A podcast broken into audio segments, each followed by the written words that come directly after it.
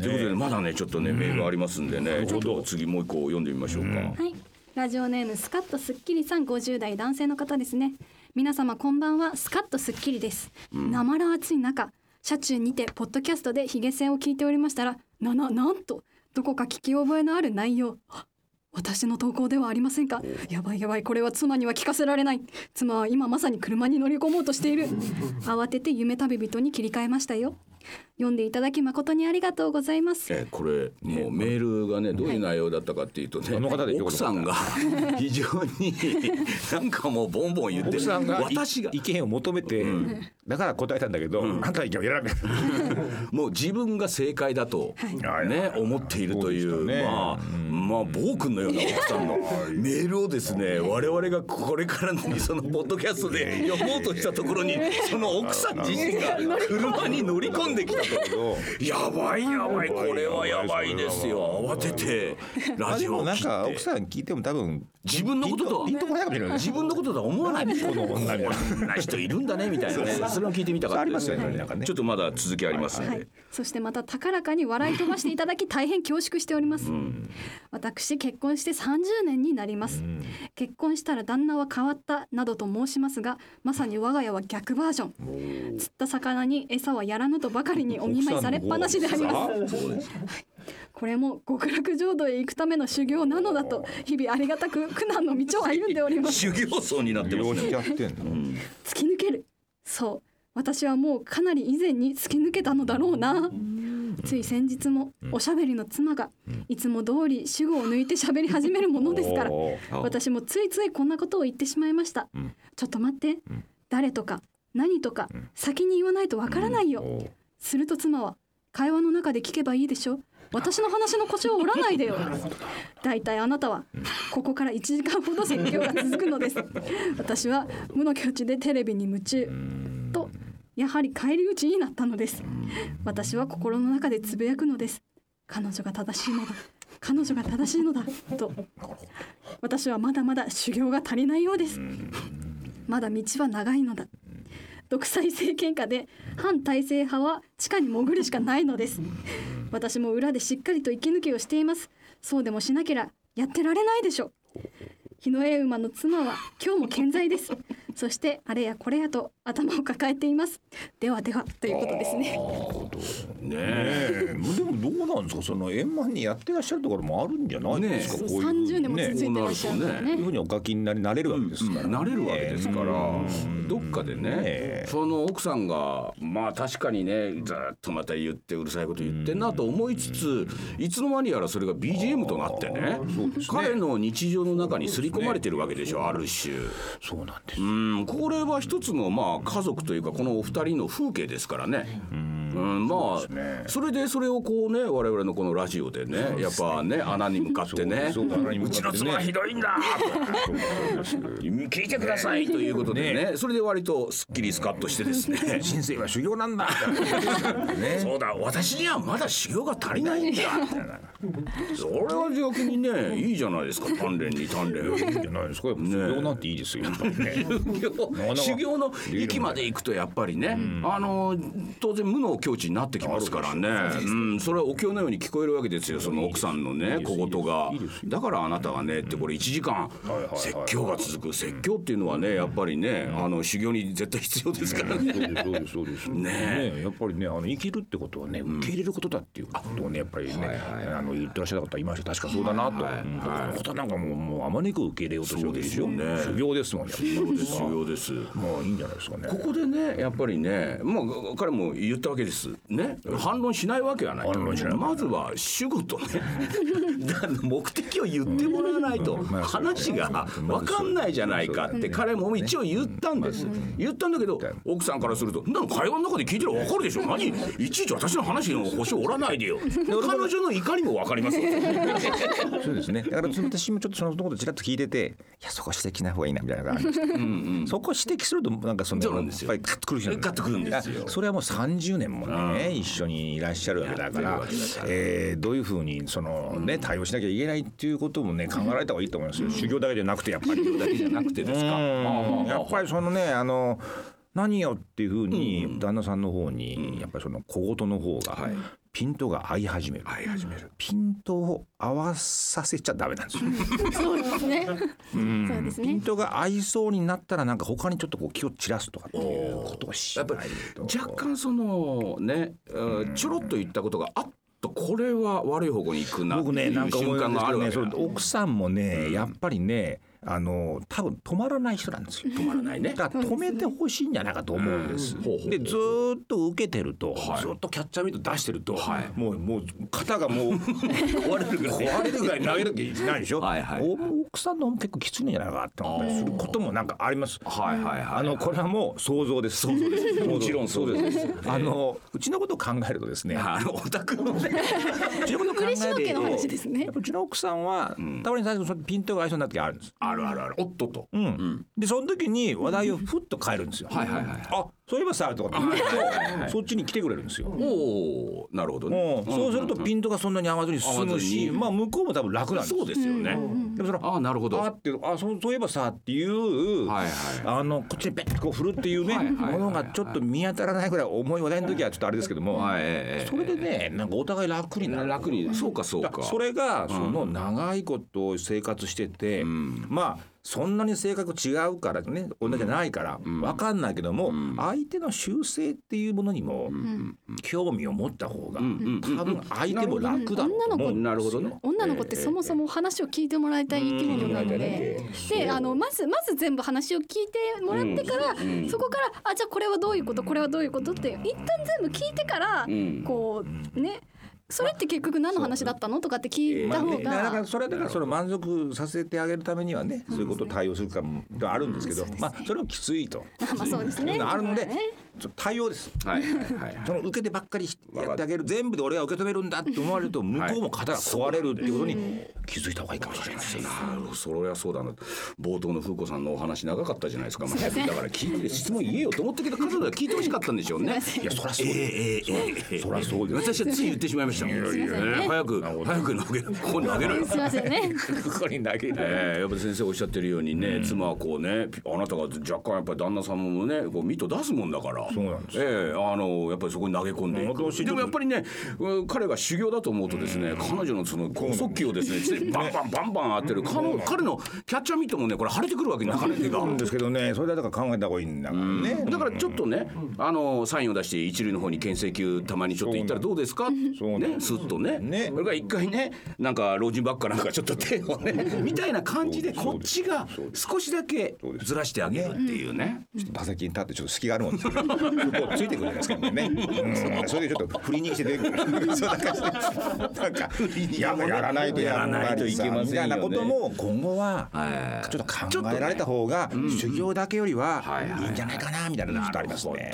やこれはまたねスカッとスッキリさん、ちょっとね今日はまたね奥さん側に我々ちょっと若干立ってね。ね、あなたがきつい時は多分先方もきついのよっていうぐらいな感じで。見てあげる。じゃあこの戦いをどう早く収束させるかっていう考えるってこともね。いいですね。だからまあ今回またこうやってね2回目のメールいただいてその車の中でね 聞こうとしてたら奥さんが乗り込んできたっていうなんかでもその風景を見てるとあ案外この夫婦ねなんだかんだ言いながらあのネタになってるんネタになってるんじゃないのかなみたいなね。なんかそういう風景がちょっと見えたんでね。ねもうそこまで深刻な話はないということですね。でございます。えということで、じゃあ、えーもう一曲曲いきましょうか？はい、次の曲はエイピンクでノーノーノーです。お聞きいただいたのは A ピンクで No No No でした。なんつってね。えーあのここでですね、はいはい。実はゲストの方がいらっしゃって、うんはいはいはい。我々ね、あの随分もう何年前になりますか、あのクラウドファンディングコロナ前やりましたね。えーはいはいはい。その後ねまた手弁当が続いておりまして、えーさらに風子さんがね毎回大阪から参加っていうねおっとえー私がすべてね出しておりますんでね。引っかかってますね。もうここら辺なんとかしないとね。ね。えーのこのラジオもねさすがにね息切れしてくくるぞっていうことでね今回またちょっとねクラウドファンディングをやってえー皆さんからあーちょっとご協力を仰ぎたいなということでいよいよですね具体的にうん。あの指導をすることになりましてで今回はあのはですねえーキャンプファイヤー有名どころのねえ。ーキャンプファイヤーさんにちょっとちょっとでやってやろうかな。クラウドファンディングはどんなものですかねみたねっていうとこから今日はねちょっと聞いて。みようかな。ということでございましてね、キャンプファイヤー事業統括部、キュレーション部、エンターテイメントチームマネージャーの宇塚さん、そしてもう一方は、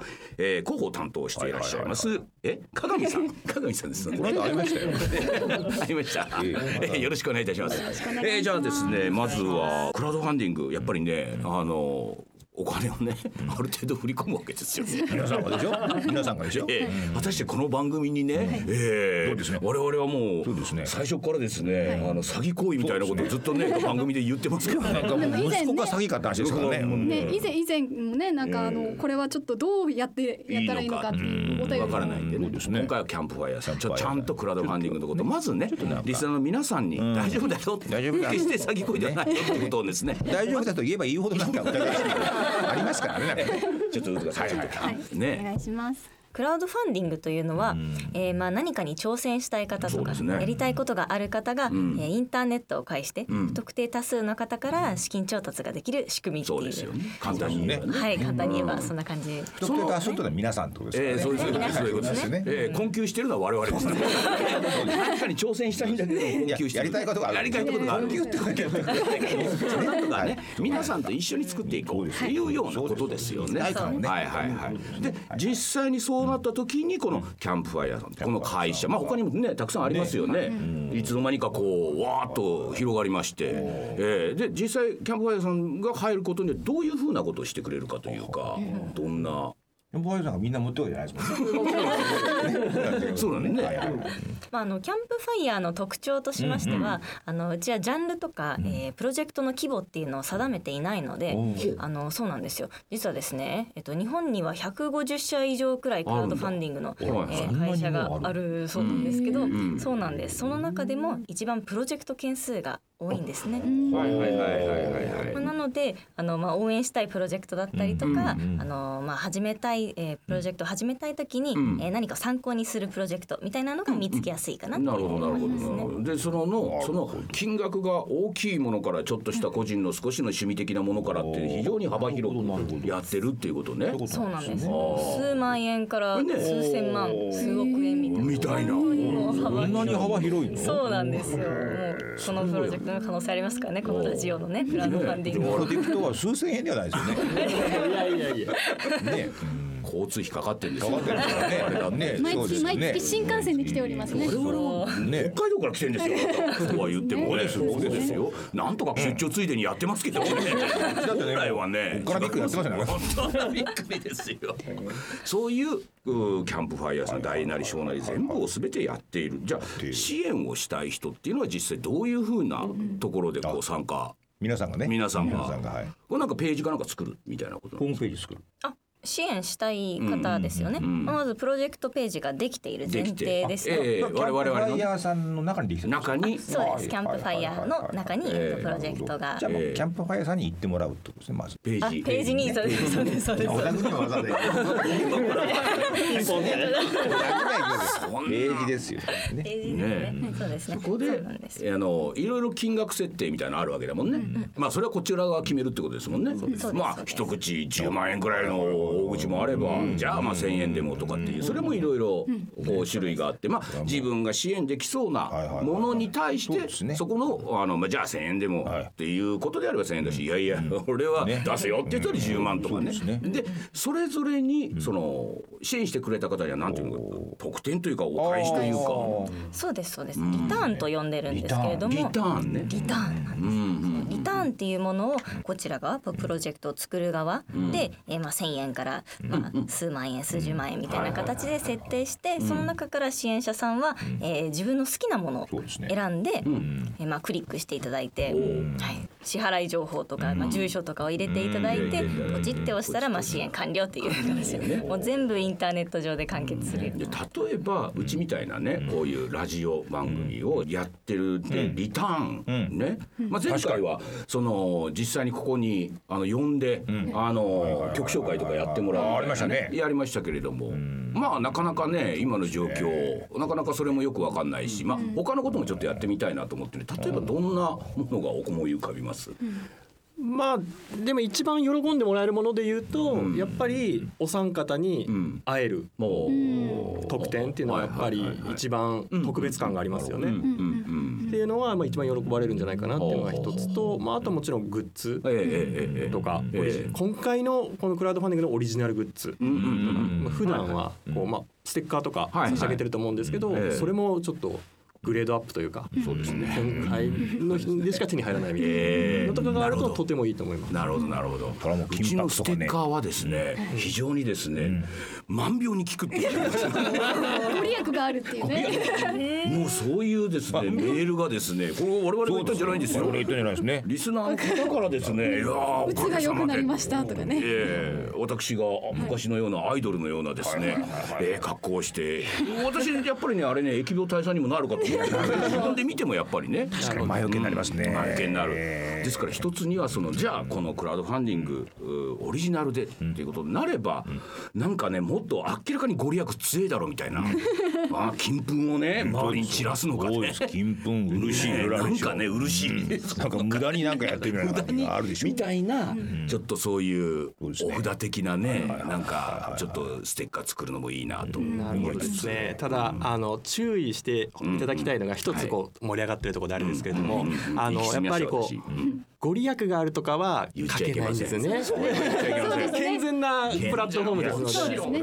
それがパン屋さんのページに書きません個人の見解ですからね。それはね。ただのね。そうそうそうそうまあここでは多少言いますけども言いますけねどね、まあもうもちろんねこの番組で人気のステッカーってことですよねそれがオリジナルバージョンみたいなですよ万病にそんな根拠のないことをまさかの審査落ちとかがありますからね。審査がありますから。審査がはそりゃそうですよねそれは審査部っていう部署がとあってそれが本当に各プロジェクトが法律に反してないかとか工事力に反してないかっていうのをちゃんと審査していただいたものが載るので、あのぜひ安心していただけたらと思います。審査が終わるまではとりあえずやっぱりね審査に足を落ち落ちてしまうようなものっていうのは例えばどんなものなんですかね？まあやっぱ気づかないうちに、あのなってしまうものとかあるんですね。例えば何か食べ物を送りたいですってなると、それってやっぱりお金をもらって食べ物を送るって、そのやっぱ売ってることになるんそうですよね。そうするとやっぱ食べ物を売る資格がないと、そうですよね。免許持ってないとダメだとか。なるほど。そういうこと。なるほどなるほど。ご本人は悪気がないんですけれども、良かれと思って我々が食べ物屋さんを立ち上げたいんであればそうよかったですね。よかったんですけどみたないるなね。ほどなるほど。なるほど。みたいなのはあります。